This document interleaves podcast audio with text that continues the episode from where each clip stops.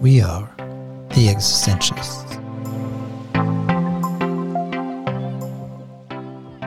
Four existential psychotherapists invite you to join us in a dialogue about what it means to live an existentially tuned life.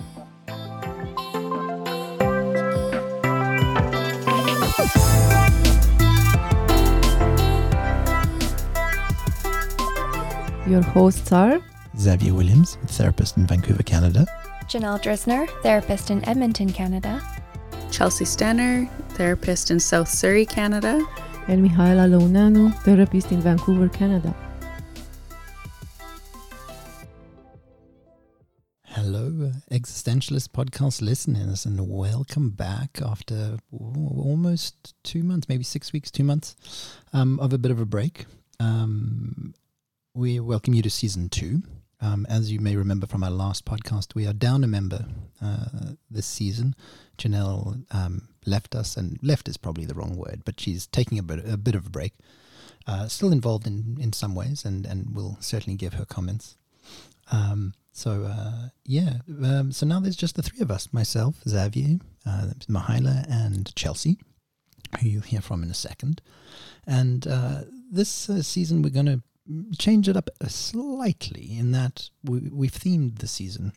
Um, and the theme that we that, that we've got for season two is encounters, uh, and this would be uh, encountering various aspects of life. For example, today the topic's going to be about encountering love, kind of in anticipation of um, Valentine's Day, which, albeit a kind of invented, commercialized kind of holiday, uh, still nonetheless uh, triggers sentiments of love, um, or indeed maybe triggers sentiments of what we might think is love, but really aren't. And um, so we thought it prudent to to to discuss that. Um, but before we do that, we, we're going to introduce you a little bit to the idea of encounters and what we mean by encountering. Um, there's you know, particularly uh, in existential theory and uh, existential analysis that we're all um, trained in has particularly specific meanings. And so we'll give you a bit of a uh, an intro to that, and then we'll move on to onto love, and we'll try and limit our um, references to 80s love songs as we go along. so, um, yeah, what what should we tell our listeners about encounters? Yeah, thank you, Saf. That was a great intro to our new season and a very exciting topic encounter. And usually, in uh, um, as far as I know, in the the most common language, encounter means usually something like more brief, like uh, passing, like casual, but which is very different from how we understand the personal encounter in existential analysis. So even there, like to just to make that distinction. Mm, so, so it's not brief encounters of a third of the third kind. Yeah, thank you for bringing that language.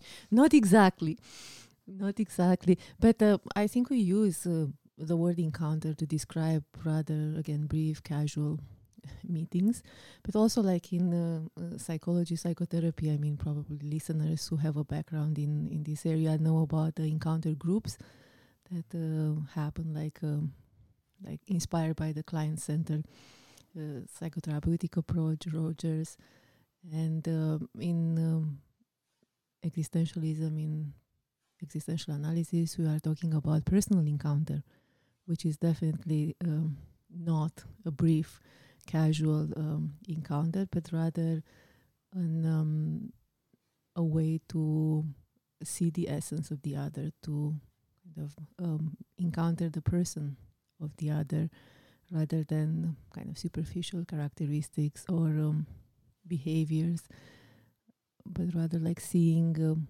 who that person is and taking the time for that. And yeah, so it's a it's a bit different than in how we di- how we use the word encounter in maybe everyday life.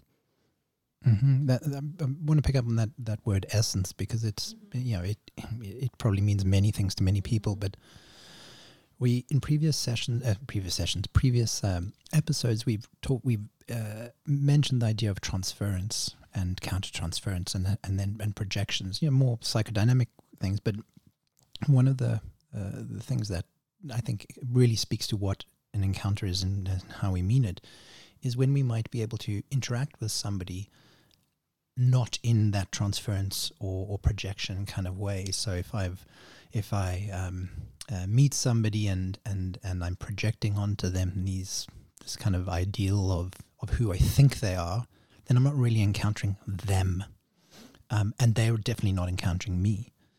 Uh, that, that, this is kind of really what we're going towards in in talking about essence. Like how how could we how do we when do we really meet the other person and when do they meet us and how, how when do we meet uh, or how do we meet the other person for who they truly are not through the lens of our own presuppositions or as you said projections and of course since we are moving into the direction of encountering love we'll probably come back to this theme that falling in love is uh, oftentimes you know um, lots of projections involved there mm-hmm. uh, before the encounter or never the encounter never happens and then people fall out of love because uh, perhaps there was not really a connection in between two individuals who two persons who knew each other but more um, an encounter of our own projections so to speak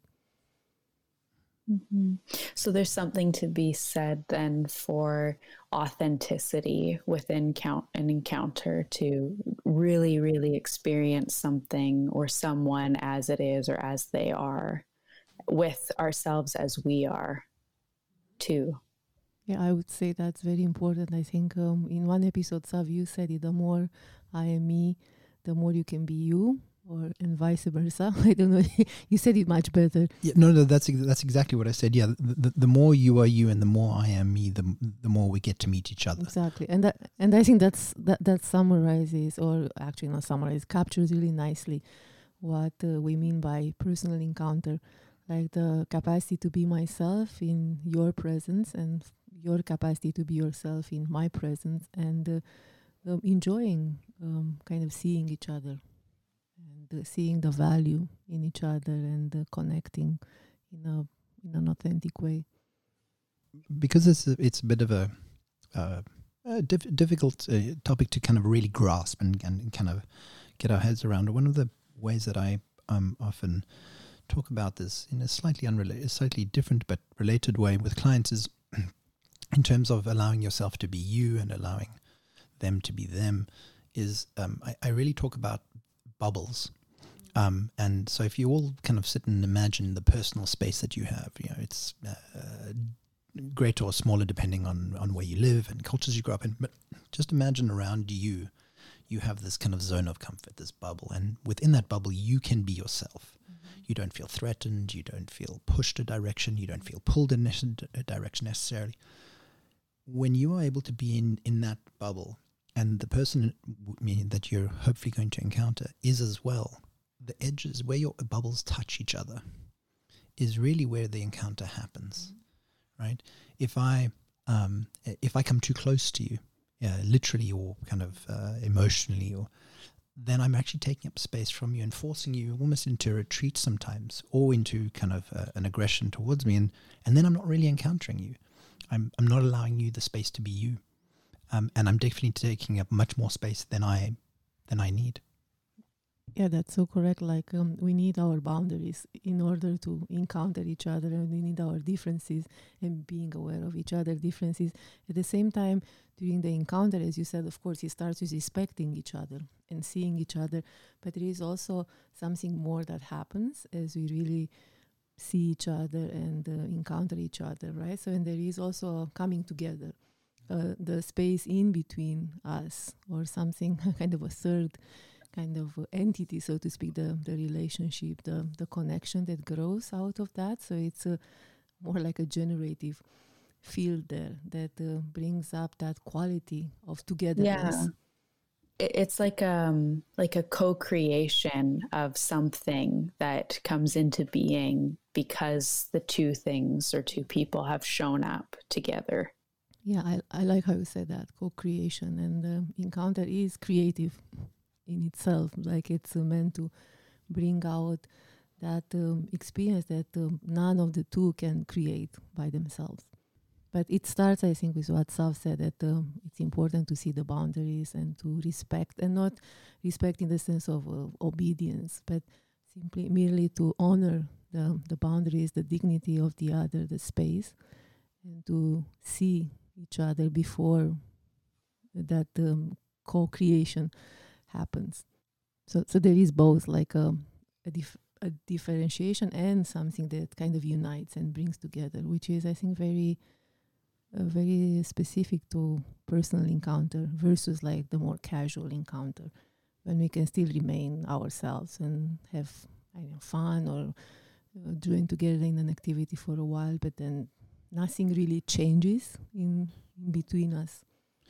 Right. So, so we're talking about uh, maybe a, more depth in the in, in, the encounter, a lot you know, more meaning, more profound. Um, I'm sure. I'm sure that. Uh, sorry, as I'm, I know as I'm talking here and listening to, to the two you talk, I, I'm imagining scenarios in which I've found myself with various people and and asking myself, was that the kind of encounter we're talking about? And I'm, I'm hoping listeners are doing the same. Um, uh, where where where might we? I don't know. Where where are the most obvious places where we might have encounters? Mm-hmm. Yeah, thank you for bringing it more down to earth.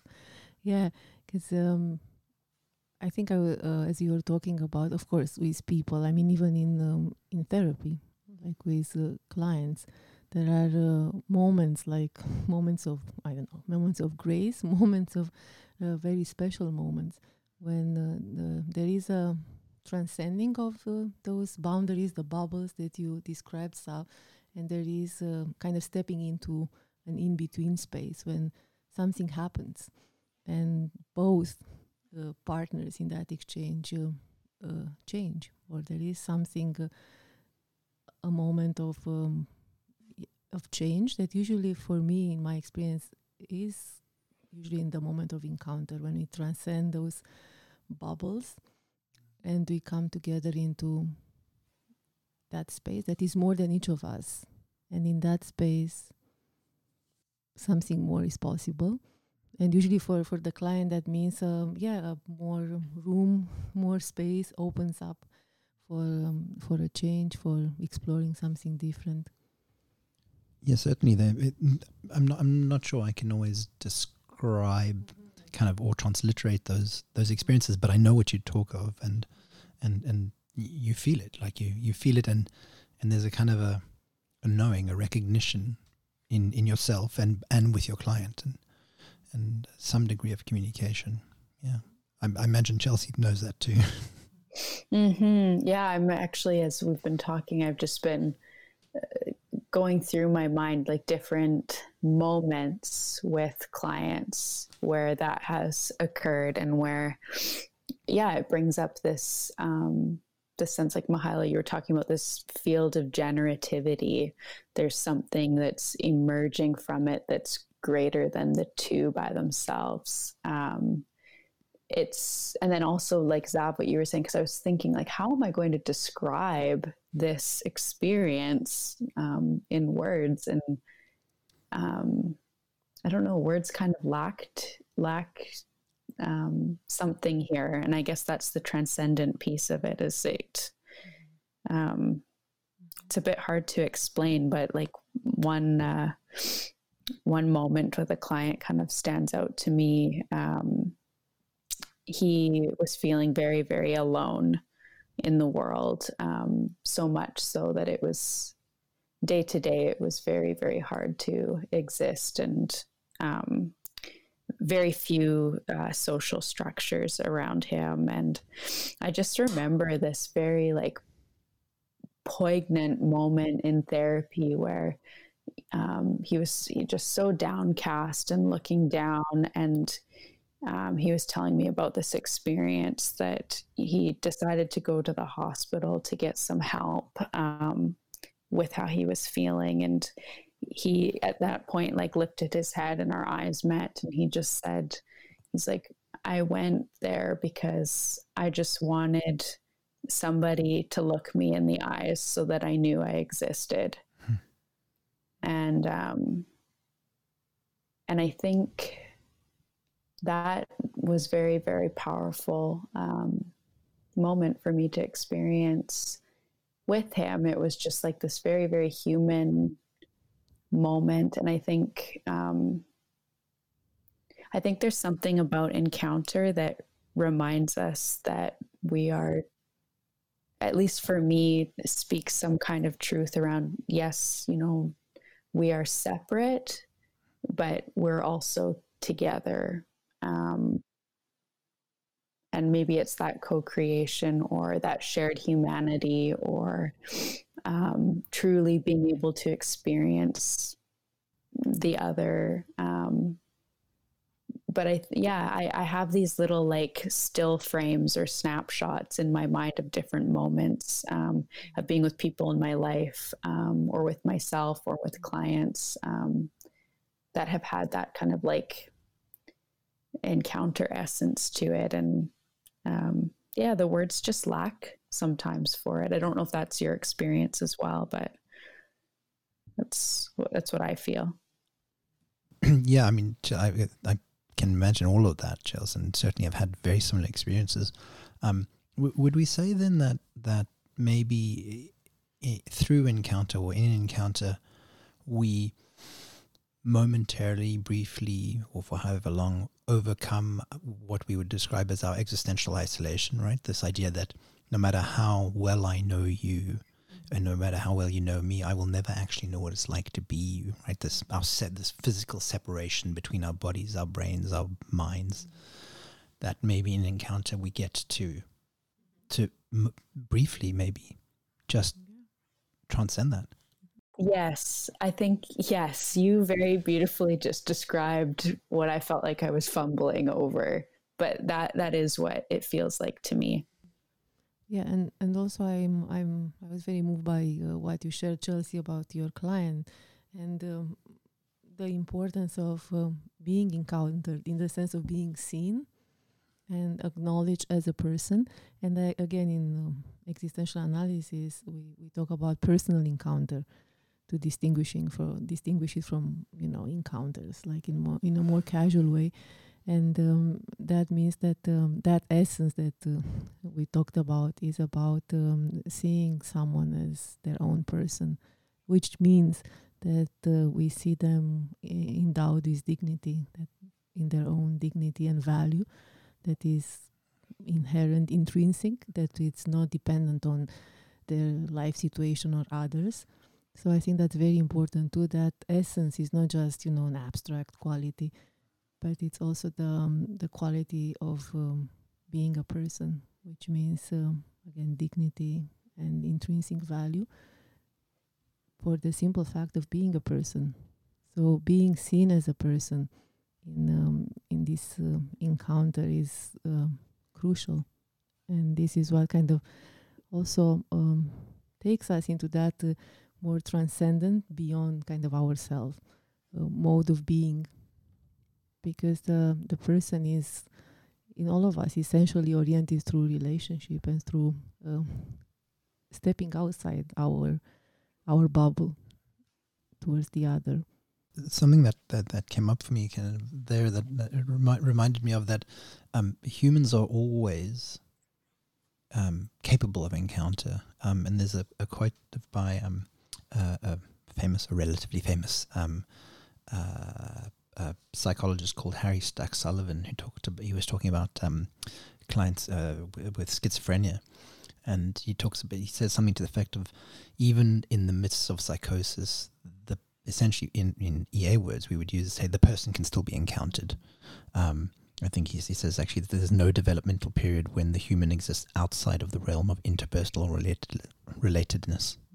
Um, and I remember reading that and thinking, wow, like you know, and for that's in, in schizophrenia, but um, the same, I imagine, could be said in with um, uh, kind of family members with dementia, what have you. Uh, you see that with, um, uh, I think there was a Netflix uh, documentary about um, when uh, when people with dementia are given um, earphones and music from you know from their teens and twenties and how they light up and how they, that there's always access to this somehow, somewhere, on some level. Yeah, absolutely. That's also um, so um, such a fu- fundamental um, understanding in existential analysis and also in logotherapy. Viktor Frankl's um, approach when that the the person what I just described before, right? It cannot cannot be sick, cannot be um, destroyed, can by sickness or other afflictions, right? That is always there. Like even if um, seemingly um, people don't seem present or they they suffer from dementia, Alzheimer's, other these kind of diseases, there is um, always the that um, person who is um, who has dignity and value. It's always there, and people in in coma, like in states of vegetative, you know, vegetative states, coma, and so on. Like again, it's uh, uh, treating them with dignity because they are persons, because they their value is there, and they they are still capable to receive encounter, perhaps not to respond in, in those moments, but still to be um, uh, valued and respected as persons. So what else? What else do we have to say, in, uh, kind of in in, uh, in introductory terms, um, before we turn to, to to to love the? I'm sure the the topic that really everybody wants to hear about. Um, that maybe we know something about, or maybe we don't. And the only, I mean, the only, the thing that I would like to highlight again is the importance of encounter in uh, psychotherapy. Since uh, this is, okay, we, one of our aims is to also uh, bring the existential um, view to, to psychotherapy, psychotherapists.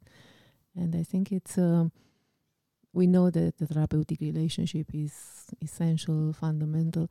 But uh, here again, we, we maybe deepen a bit that concept or uh, bring more more depth to it like in by bringing the importance of personal encounter and those moments that uh, Chelsea offered a beautiful example here and how um, how important it is to encounter our clients which means that we also kind of put ourselves uh, forward and step uh, outside of a more neutral position and actually bring our own person to um, the um, to meeting our clients in the therapy hour. And that means that we are also vulnerable. We also share impressions that may be sometimes vulnerable, but very, very important for um, that co creation of the in between space of encounter. And there is always something more possible uh, when when that encounter takes place in, in therapy, at least in my experience.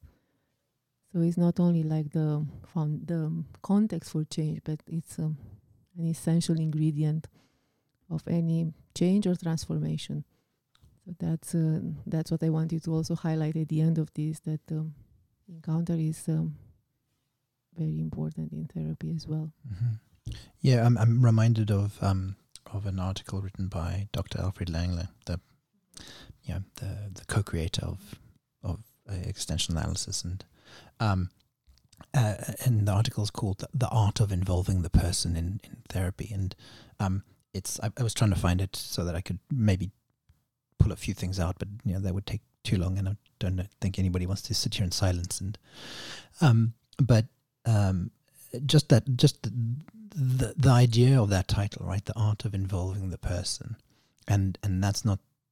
I remember reading it and going and understanding that it was not just the art of involving the person, i.e., the client, in their therapy, but certainly the therapist's person as well, right? That the two exist and the two are there to, as always, yeah, to create something, to, to, to find something. And and um, since you brought up the article and the art of involving the person, like there is an art about it, and also there is a a process a more systematic process about it. And we talked in a previous episode about the personal existential analysis. So just briefly, it means that uh, we we start with what you describe with what is right the, the two bubbles you said Sav like um, what is um, our uh, reality I mean each individual's reality and then we um, we allow ourselves to be moved and touched emotionally by uh, what the other is bringing, and then we um, we try to really um, come to our own position and response towards what's going on uh, between the two of us in order to express something. So it requires again openness, readiness to be moved. Um, I mean, you cannot be neutral and uh, not vulnerable and to have an encounter. It requires some openness, some vulnerability. And then it also asks us, it invites us to to step into into the that in between space and to respond and to express ourselves, not just to sit there and paraphrase. I mean, I have nothing against paraphrasing, by the way, but it's more like bringing, uh, as you said, so bringing the person of the therapist to to that encounter. Otherwise, it's not in, there is no encounter. Maybe, maybe just in a in a practical sense, I was wondering if Mihaela, because you referenced like impression and sharing impression, if like you could give an example of that for our listeners or what that might look like. Yeah, I think we have two episodes on that already, like on the PEA and the, the full demonstration on PEA. Like, um, but I mean, just as a reminder, not assuming that everyone is listening every episode. So I think that's still a good um, a good question here. Like starting with trying to understand how the client experiences um, a certain situation in their lives. What are the facts of that particular situation, and separating those from opinions and impressions. So I think that's very important. And then um, encouraging the client to then see to is how how does that impact them and at the same time as a therapist allowing ourselves to be impacted by whatever the client described and by their impressions and then encouraging the client to take a position towards what's going on at the same time uh, checking with ourselves and moving um, deeply within ourselves to uh, also detect how how are we doing with that? Where are we finding our ground? What to what is our position on that? And then expressing something towards the client and encouraging the client to um, yeah to see it with the invitation to whatever they need to do once they go through that process again, if you want a really um, an example of that, listen to the episode on the uh, PEA demonstration. That was all about this. Yes, I'm. I'm. I'm trying to remember which episode it was. I think it was. It was one of the later ones. Um, so in the teens.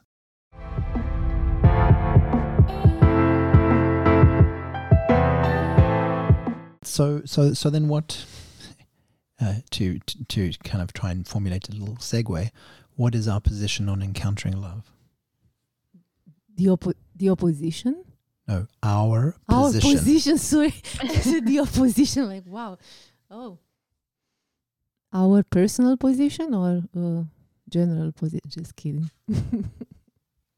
Uh, j- just as an FYI for listeners, it's episode 12 and 13 for, for the personal existential analysis. 12 being the kind of theoretical underpinnings, and then 13 being the actual example of it.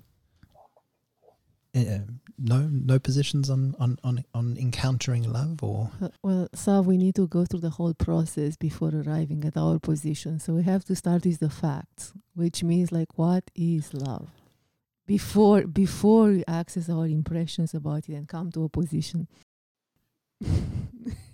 you don't need to go to that um, that uh, the other podcast. You're having it right here. Uh, so okay, so so It's it's not a bad idea though uh huh. to start there. Mhm. So okay, so what is love? Do you want do you want to say the song Baby, Baby, Don't, don't hurt me. So we, we promised we wouldn't, but it's too hard not to. Um, yeah. So so I mean, you know, we, we're opening up a, a bit of a can of worms here, right? What is love?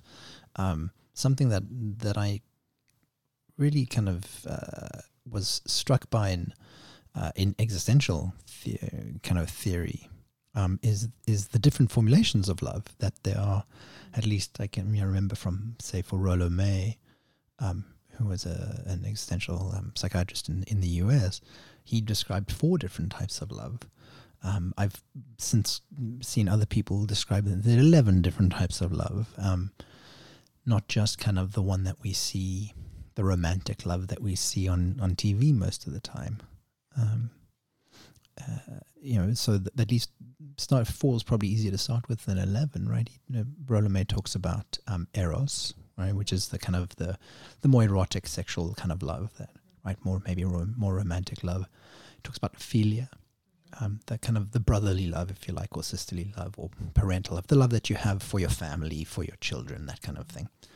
Um, he talks about um, agape, or um, I'm not sure how to pronounce it actually, and that's um, much more about kind of uh, the love for humanity, just the, the, the love for people generally.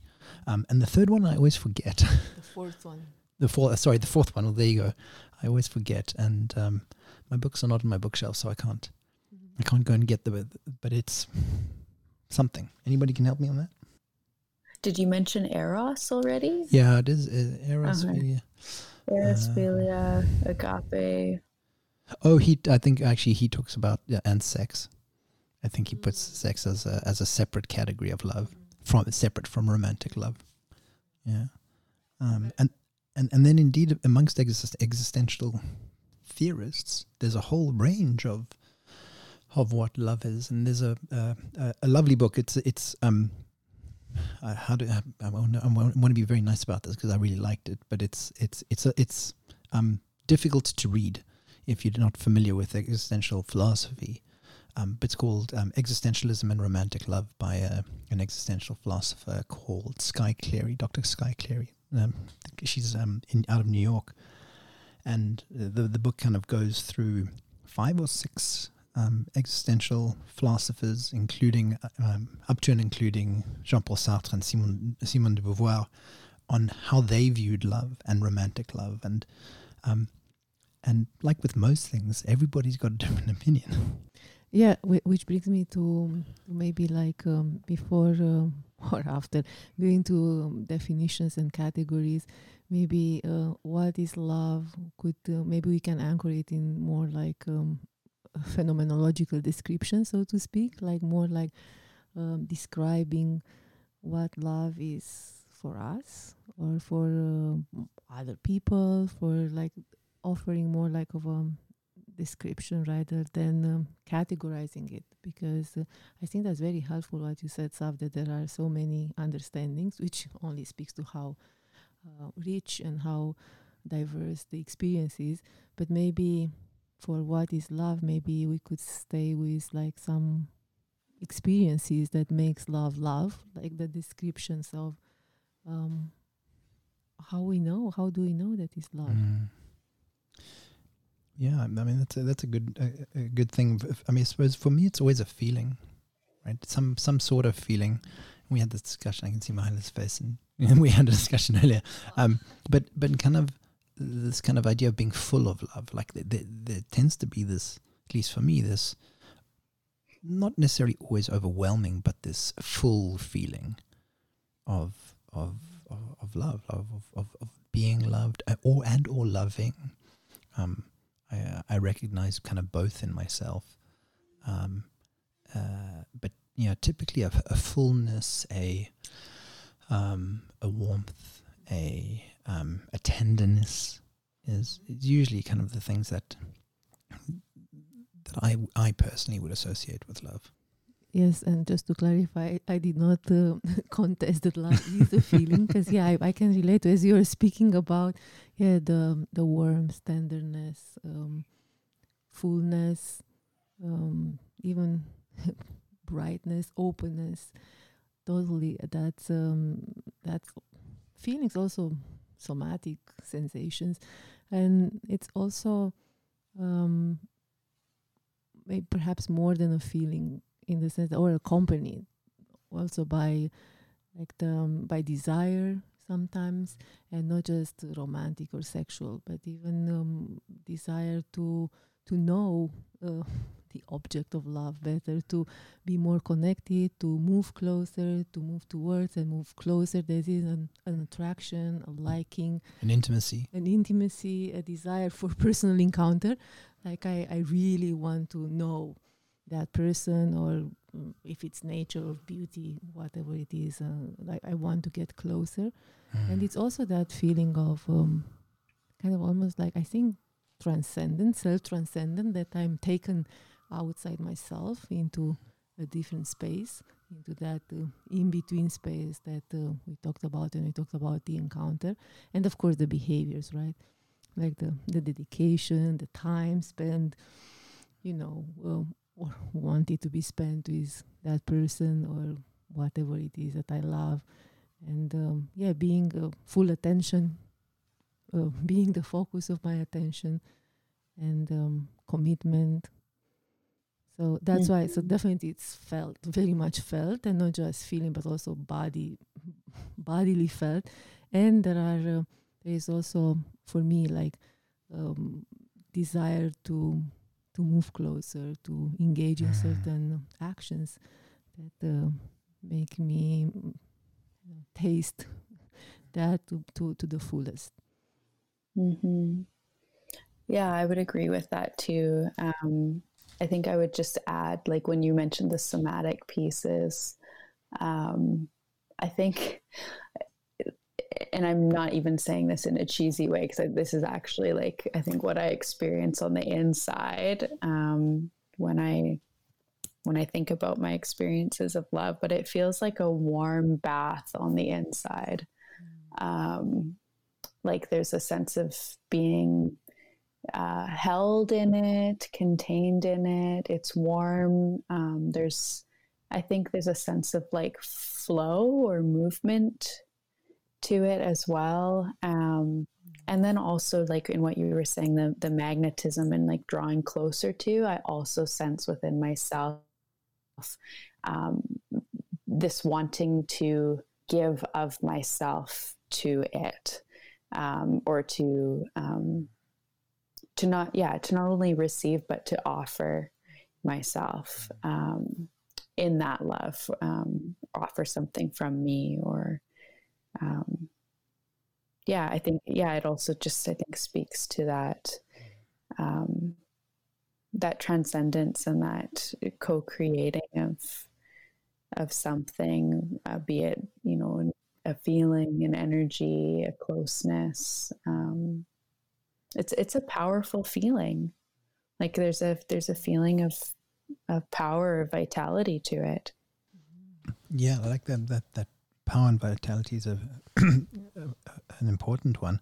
I also got a, um, had a, the, an idea that the kind of reminded of, particularly kind of when we're talking more about, let's say, the philia part of love, the kind of of, of an acceptance and a, and a protection, right? A, a safety, a feeling of that. You know, I'm thinking more of a child and and a parent, right? How how love is not just a warm feeling, but a safe feeling as well um, and and then as I say that I I kind of my my mind is going towards all those instances where we think we're in love but we're not actually Mhm. right Mhm. where where we're in love with somebody but we're not safe with them for example um, to to you know to to go towards the the difficult and the tragic Yeah, thank you, Sav. I was thinking the same way that uh, for the fullness of love to be experienced, like it requires, like we, we talk in other episodes about four fundamental motivations, right? Or conditions for a fulfilled existence, right? So the, the first one would be yes, safety, which means space, protection, support. It's hard to um, feel love in the way we describe it without without that. It could be very exciting uh, not to have it sometimes, right? And to to move into the whole like mystery and secrecy. And you know, there are lots of fantasy that can come with being in love or falling in love in that excitement phase. But for love to to be that uh, to take place in that in its fullness, I think it requires like um, again space to to be, and uh, for um, for both partners or for the person and the object of the love if we don't want to stick strictly commit to interpersonal. And also there is a, a liking which is kind of the fm2 like a, an attraction something uh, spontaneously drawing me towards the other person or the object of my love. And then it's also fm3 like to be able to be myself and to enjoy the other for who they are like without trying to change. I mean i'm sure we talk about this when people fall in love you know get married and all that and say i'm going to change him or i'm going to change her right? And yeah. invariably it fails. Because so but love means that it's uh, it's okay to not only okay to let the other be the way they are but actually i i enjoy them the way they are. And then also there is a future and or a kind of self-transcendent movement. Like it's not just about what I get from it, but mostly about how can I yeah, again dedicate myself to it, to a common future, to a shared future. Yeah. there's a, a, a possibility in it. There, there's, you know, um, I, I, whenever, particularly, I'm thinking now my, more in a kind of a the Valentine's-y kind of romantic kind of love, right? particularly young love, right, in your teens or your early twenties or something. There's always this kind of feeling of, oh, I've met, you know, was it? Uh, what's the phrase? Um, I've met the love of my life, right? So th- there is there's that forever kind of thing. Um, uh, is something I, uh, you know, um, I would uh, counsel against, kind of b- b- Yeah. believing too But- far too quickly. yeah. But But, but Um, but actually, I think it's also beautiful. Yeah, it's naive, but there is something beautiful in that uh, innocence. And it's like believing that this person is the love of my life when I'm 14 or 15, right? And there is that sense of eternity. So I think there is something quite beautiful there. Like, a, you know, we we can um, sense something transcendent. Of course, if we look as adults, jaded adults, it is like, yeah, well, they don't know what they're talking about. But I guess there is that vibrancy and possibility and complete Mm. freedom. oh, oh, oh, oh, indeed, and and I wouldn't I wouldn't trade any of my loves or heartbreaks when I was you know in my teens and early twenties. Like, eh, you know, even the ones that didn't work, well, all of them that didn't work, obviously, right? Um, but um, th- they were wonderful in in and even looking back on them, even when they were maybe not as great as I thought they were, but the experience of them that. Um, it is, and, and I think that's probably what happens to most of us, all of us, when we initially fall in love with somebody, right? We're in that kind of blissful romantic state where, well, maybe all is possible, or and, and all of my imaginings and my longings, and suddenly somebody sees me, and it is this, this relatively wonderful, wonderful space. But it, it, it's it's also the space in which, um, now I bring up one of my favorite um, uh, pieces of writing on this, um, and actually the the first bit of existential uh, writing on existential therapy that that I ever read, and and that got me into that really made me want to do this, and, and it's by a, um guy called uh, Dr. Irvin Yalom, a famous existential psychiatrist, and it's called Love's Executioner. um, and it, it talks about love and about, and I think his opening line is something like.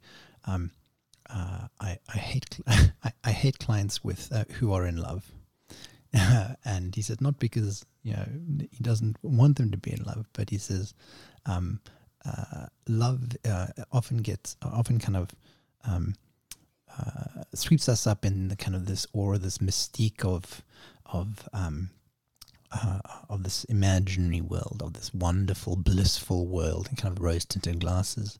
He says, and the job of a psychotherapist is to um, is to pull back the curtain and see reality. And people who are in love uh, very often do not want to see reality.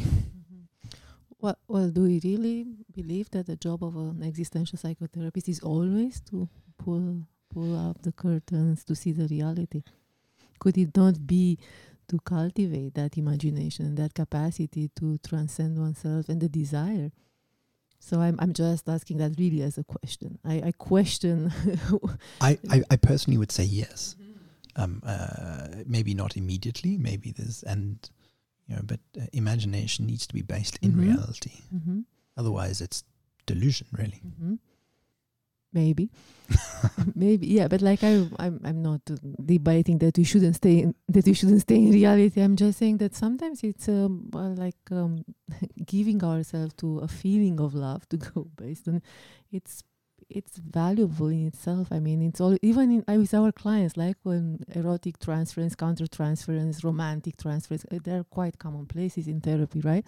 And of course we will never say to a client who says that they are in love with us oh you are delusional or you should there is nothing there but actually we will work with that because there is that um, that potential that they sense that possibility that speaks of course about their own soul and desires and all that Oh, oh, oh, oh, indeed. I, I don't think he was being quite as brutal. I mean, you, you got to. I, I didn't do a good job of explaining it, but but I don't think it's quite as brutal.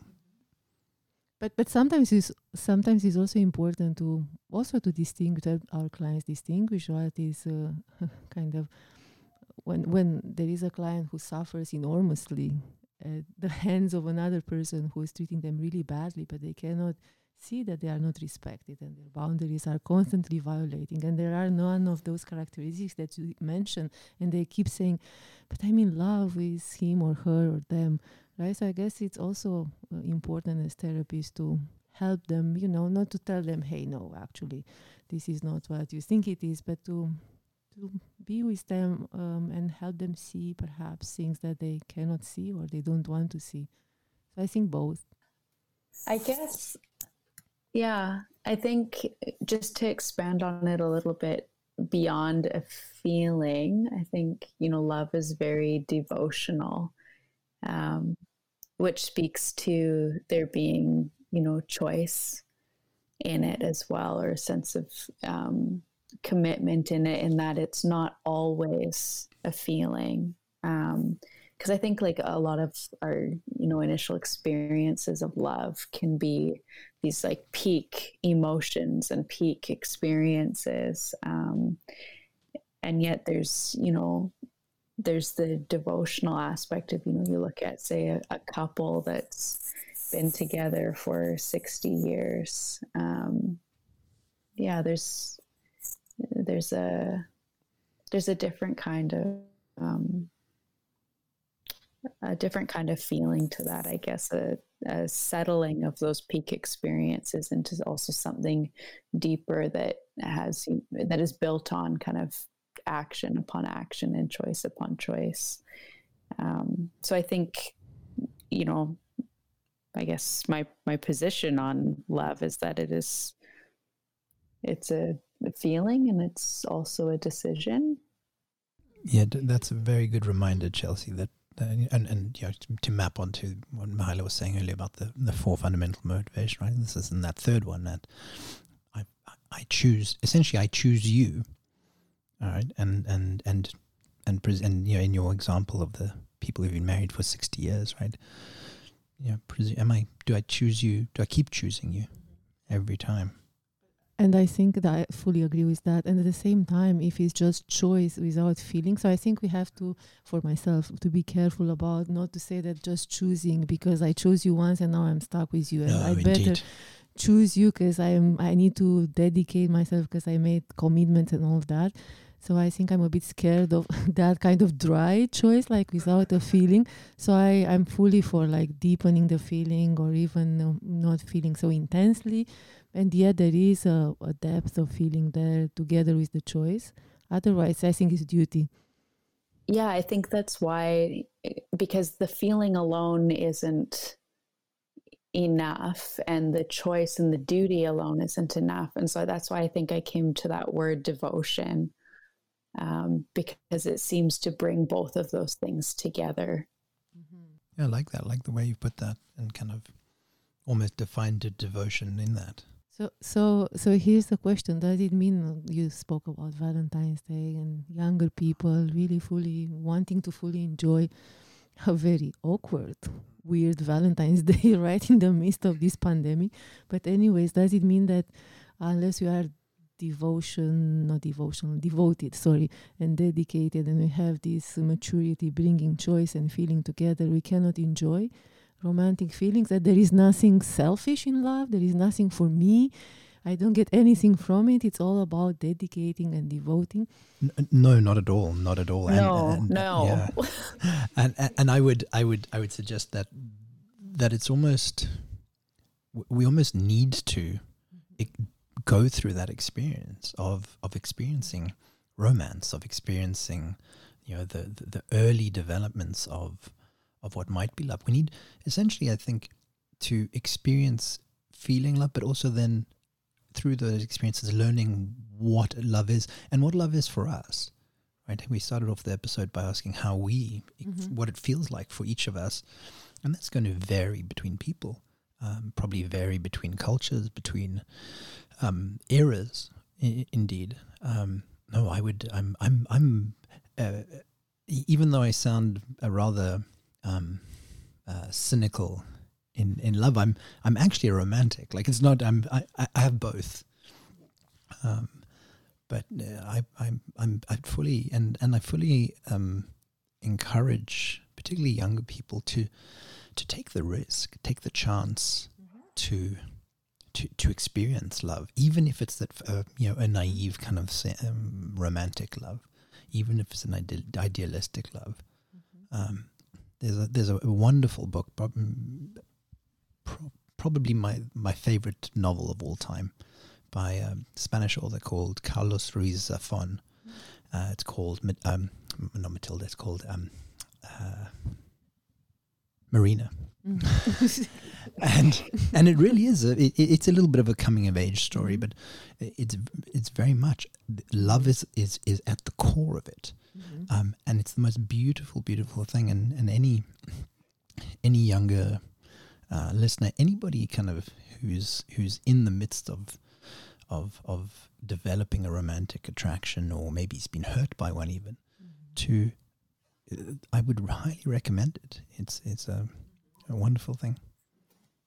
I, I agree in that falling in love we are kind of when we are taken away from ourselves and our little bubble right and transcend that and even in that falling there is something profound like developmentally for sure right and we find so much uh, of ourselves in, in that falling and we come closer to the other person but also through the other person to ourselves so it's profound so Mm. I would say, yeah, especially with young people, to yeah, give themselves to to that experience, and then yeah, the, what to do is the hurts. You mentioned something very important. I think that will feature quite highly during this Valentine season, right? What to do is the song that you just. Uh, I mean, you didn't sing it, but you mentioned it. what is love, baby? Don't hurt me. me. So definitely Uh-huh. lots of hurt and wounds associated with love. So what about that? Can we can we fall in love and not be hurt? How can we do that? I don't know if this is an answer to that question, but it reminds me of um, a poem by Mary Oliver. Um, she wrote, To live in this world, you must be able to do three things to love what is mortal, to hold it against your bones, knowing your own life depends on it, and when the time comes, to let it go. To let it go. That that that sounds great. That that sounds great, Chelsea. how do we do that? Did they, did she also say how are you supposed to do that? Because uh, especially the last part um, usually is difficult for um, Yes. because uh, Well, love that's where the hurt yeah comes. exactly because love usually you mentioned the peak experiences but it's also an intense attachment and as human beings we really grasp very you know tightly on what we get attached to so we it, it's very hard to let go Mhm. of our attachment so But but yeah, I mean, I I I, I- talk about um uh, uh, with often with couples, but not exclusively, um, in that in order to love, there's all when we love, there's going to be a risk of hurt, necessarily, fundamentally, and if there isn't a risk of hurt, then it's not love, any of any form. okay so your criteria is if we are hurt we've been we loved basically like uh, I, I mean, I don't know. I, don't know if it works in reverse. I've never thought about that, but but yeah, to some extent, if we have been hurt, we've maybe we've experienced love and lost it, or maybe we've maybe we're hurt by not having experienced it. I don't know. Yeah, or if we if we um, got uh, hurt, that means that we were close enough. We Mhm. had experienced that intimacy and that uh, vulnerability that comes with that. hmm Yeah, exactly. Yeah, if you've been hurt, at, at least we know you have the vul- the, the the capacity for to, Mhm. for love. I would suggest. Wow, that's great. I'm conducting a self assessment quickly. I'm like, wow, great capacity. yeah, but I think that's very helpful for people who sometimes, I mean, some clients are also thinking, oh, I'm, I always uh, have bad relationships, meaning I'm hurt over and over and over, and why, and why, what's wrong with me. And maybe it's important to perhaps reframe that maybe it's nothing wrong with you. like maybe this is a capacity. And now, of course, how how to, of course, maybe you need some more protection or to to better know the person with whom you are vulnerable and all that. But it's not necessarily something wrong. Yeah, I think that's a that's a a, a really important thing, right? That that you know y- there wouldn't be something necessarily wrong with you if you just keep having Mhm. having things there. I mean, we, Mhm. we go back to what you said in initially, kind of describing that the the idea of um, in, in in in EA that the person cannot be sick, right? The, this capacity to to experience love, um, you know, even if you're not doing it particularly well, doesn't mean it's not there, and doesn't mean you can't be, for sure. And uh, what about another, like probably uh, important topic that comes up sometimes with Valentine and other celebrations of love? What about the unrequited love? What about the one-sided love? What about people who fall in love with the unattainable? Uh, yeah, I mean that's uh, that that that's a difficult one. Um, um, I, I hmm, yeah. Well, then th- that's it. The- In some ways, in some ways, I would suggest that love doesn't have to be reciprocated Mhm. um, in order for it to be love and to be felt as love. Right. Mm. Oh, you are you are like uh, the troubadours, right? Like uh, in uh, in the medieval times, right? Like like that, um, and from that that thing emerged that uh, only the love that is not fulfilled, you know, it co- consummated, so to speak, is true love. That if it's consummated, it's already like not as intense as as pure as that uh, love. So in that sense, the unattainable is a spiritual experience, basically. Uh, y- y- y- maybe, and, and that kind of brings me to, to, to a kind of a pet topic, a favorite topic of mine, and that I, I knew I would talk about, and that's about flirting. Mm. Oh, we, we- what we we go from troubadours to flirting, so like that feels like falling from heaven. Uh, no, no, but this is this this this will fit. You'll see. Um, no, because if flirting is is is almost, uh, and in this conception of it, um, that, that I'll elaborate on, is is is about um is about not maybe unrequited love, but not unconsummated love. It's it's where nothing more happens, right? And there's this wonderful, wonderful article. Um, from the this um, uh, you can find it on a website called the School of Life, and they talk, it's called Why Flirting Matters, and it has this beautiful way of of conceiving of um, of flirting and and uh, I'll, I'll read a bit of it because it says it says a good flirting is in essence an attempt driven by kindness and imaginative excitement to inspire another person to believe more firmly in their own likability, psychological as much as physical. It is a gift offered not in order to manipulate, but out of the pleasure of perceiving what is most attractive in another. Um, along the good way, the good flirt must carefully convince us of three apparently contradictory things that they would love to sleep with us, that they won't sleep with us, and that the reason why has nothing to do with any deficiency on our part. Wow, that that's also so close is how I understand erotic versus sexual, right? Mhm. Like it's the same Right. kind of tension, attempt, striving, and yet uh, not consummated, Yeah. and not um and nothing to do with um, judgments, being wrong or not being wrong, and stuff Mhm. like that. And I think there's something, yeah, it really matters. I I like the title "Why Flirting Matters" because it uh, it really matters to be able to to do that, to to be in that state of tension and attempt, and without necessarily possessing it and consummate it. Indeed, and and maybe we, we might describe it um, as kind of one of the briefest um, examples of encountering love, right? Mhm. Where you you touch Mhm. somebody's essence and Mhm. no more. Mm-hmm. Yes, then you don't need to grasp it.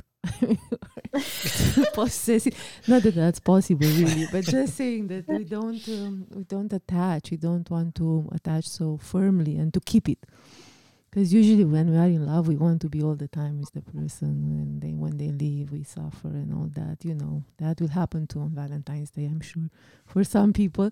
But it's yeah, it, there is some freedom in there, and some playfulness, and some vitality and creativity in flirting and in erotic dance. Okay, so I guess what we are saying on Valentine's Day, we encourage everyone to completely give themselves to any experience that they have. Don't hold back. If you fall in love, just fall fully.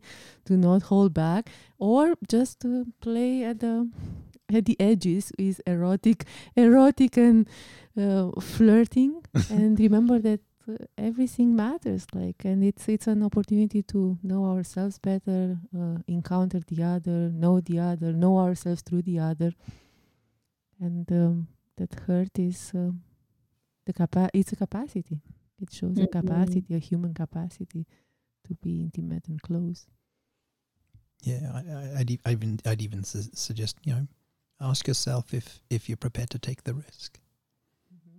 oh yeah but what if somebody doesn't have a valentine what if i'm lonely and i'm longing for someone but there is no one is uh, is love still a thing for these people Chelsea, you can take that one.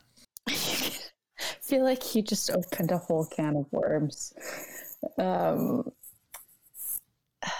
yes, of course. I think love is still still a thing. Like love, um, I think it would but just be romantic would be very narrowly experienced.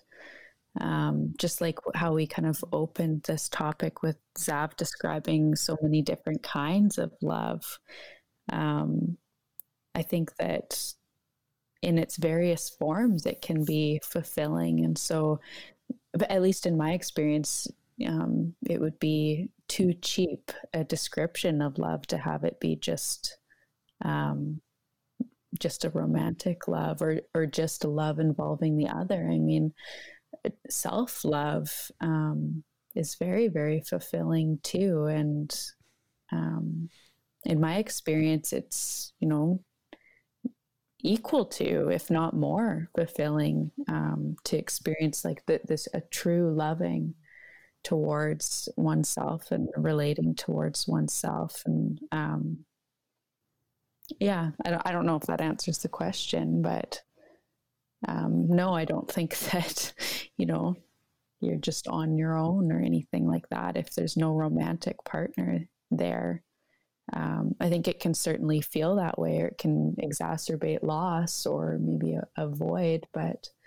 um, and I think that goes with kind of when we've talked about loneliness too. Like there's um, an accompanying of oneself that is also experienced, and I think that's important. Mm. Yeah, no, I, I think Chelsea. I think you you you bring up a very very important point, and um, you know the, the idea of self love. There's um, I think it was comes from the 80s or something. This book called The Artist's Way. Um, it's a bit of a I'm not sure how you would describe it, but uh, it's a self um, uh, what is self developmental journal uh, journal yeah kind of thing. Mhm. Anyway, and and one of the things that that that the author encourages in there is um is dates with yourself, right? Where you set aside a day, a time to go and do the thing that you do, right? And and that could be anything, but perhaps that's maybe a recommendation for people and say on Valentine's Day feeling lonely, having an unrequited love, something to if if there isn't that other to to turn towards, then to turn towards yourself and maybe make it a date for you. Um, and that could be whatever you like. yeah like i like um i actually i do that often it's been kind of a theme in, in my life the last couple years like i usually plan for example a birthday party for myself this is on my mind because my birthday is actually next week um but or no the week after i don't know when my birthday is but it's coming um, and usually I plan a party for myself. Um, but in the last last year, I was like, no, I just I want to spend the day with myself, and I canceled my birthday party. Um, and I just yeah hung out with myself for the day, and it was awesome. I loved it Mhm. truly. And that's a great idea, Chelsea. Like what I was about to ask, but I think that's really crossing that bubble that Sav kind of said at the beginning and it should be there. So, but I, I'm curious, to, what are you doing on your date? Like, how can you tell us what you do? What? Just kidding. Don't. What I did?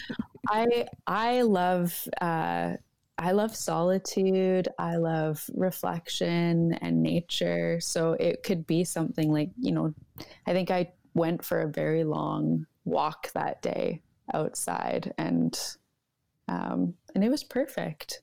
it was exactly what I wanted. Mm-hmm.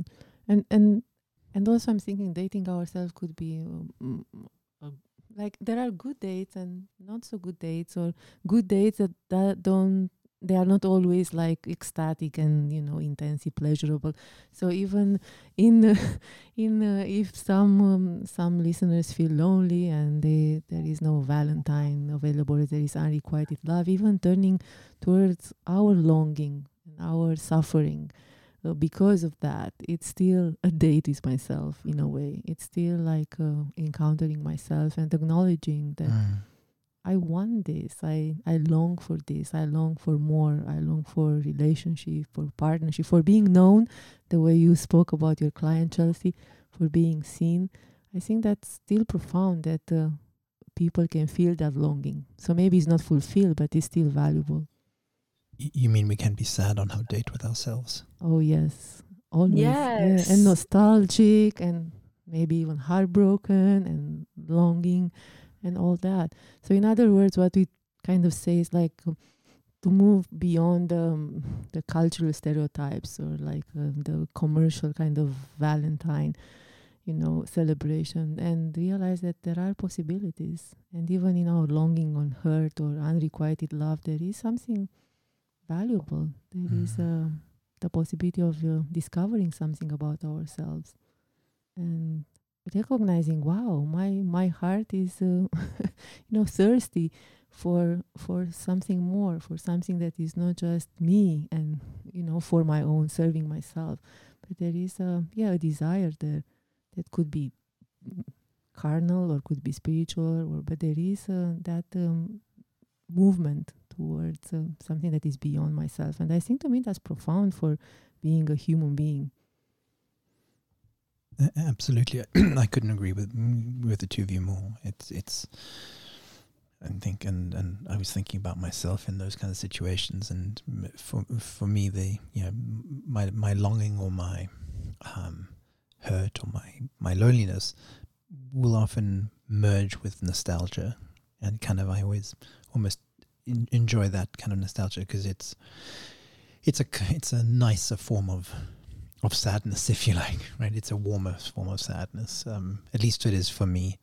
Um, and and I- I'm glad we we touched on this as well, right? Because we otherwise we'd have been overlooking a probably a lot a significant amount of people.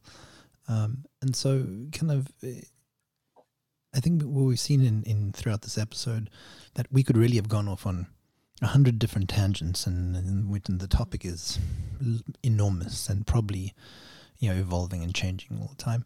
Um, and then kind of final thoughts, final kind of uh, um, yeah, just comments about encountering love and, and what, what our listeners might uh, what we might encourage them to to to try to think about to reflect on.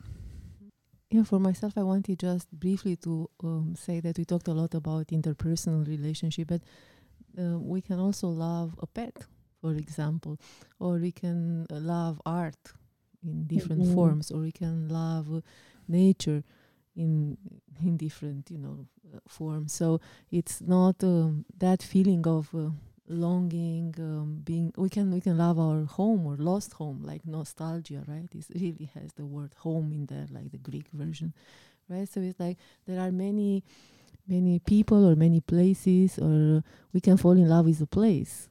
I had the opportunity recently, right, like to to really feel my heart kind of broken open by a place, so that I never expected to to happen to me, and it was quite confusing because, of course, I also think that love is more reserved for interpersonal relationship.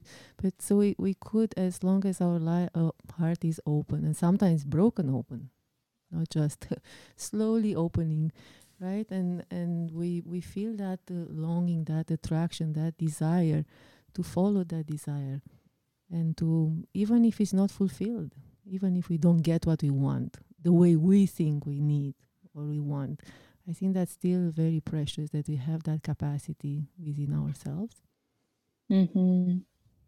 Mm-hmm. Yeah, thank you so much for sharing that.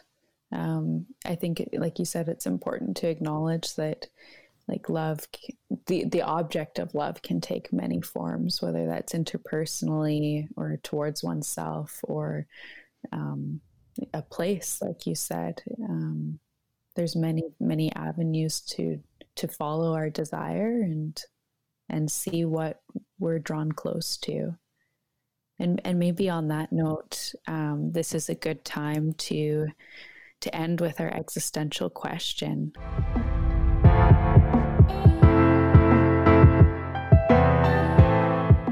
And so, listeners, we give you this question here How do you know when you have encountered love?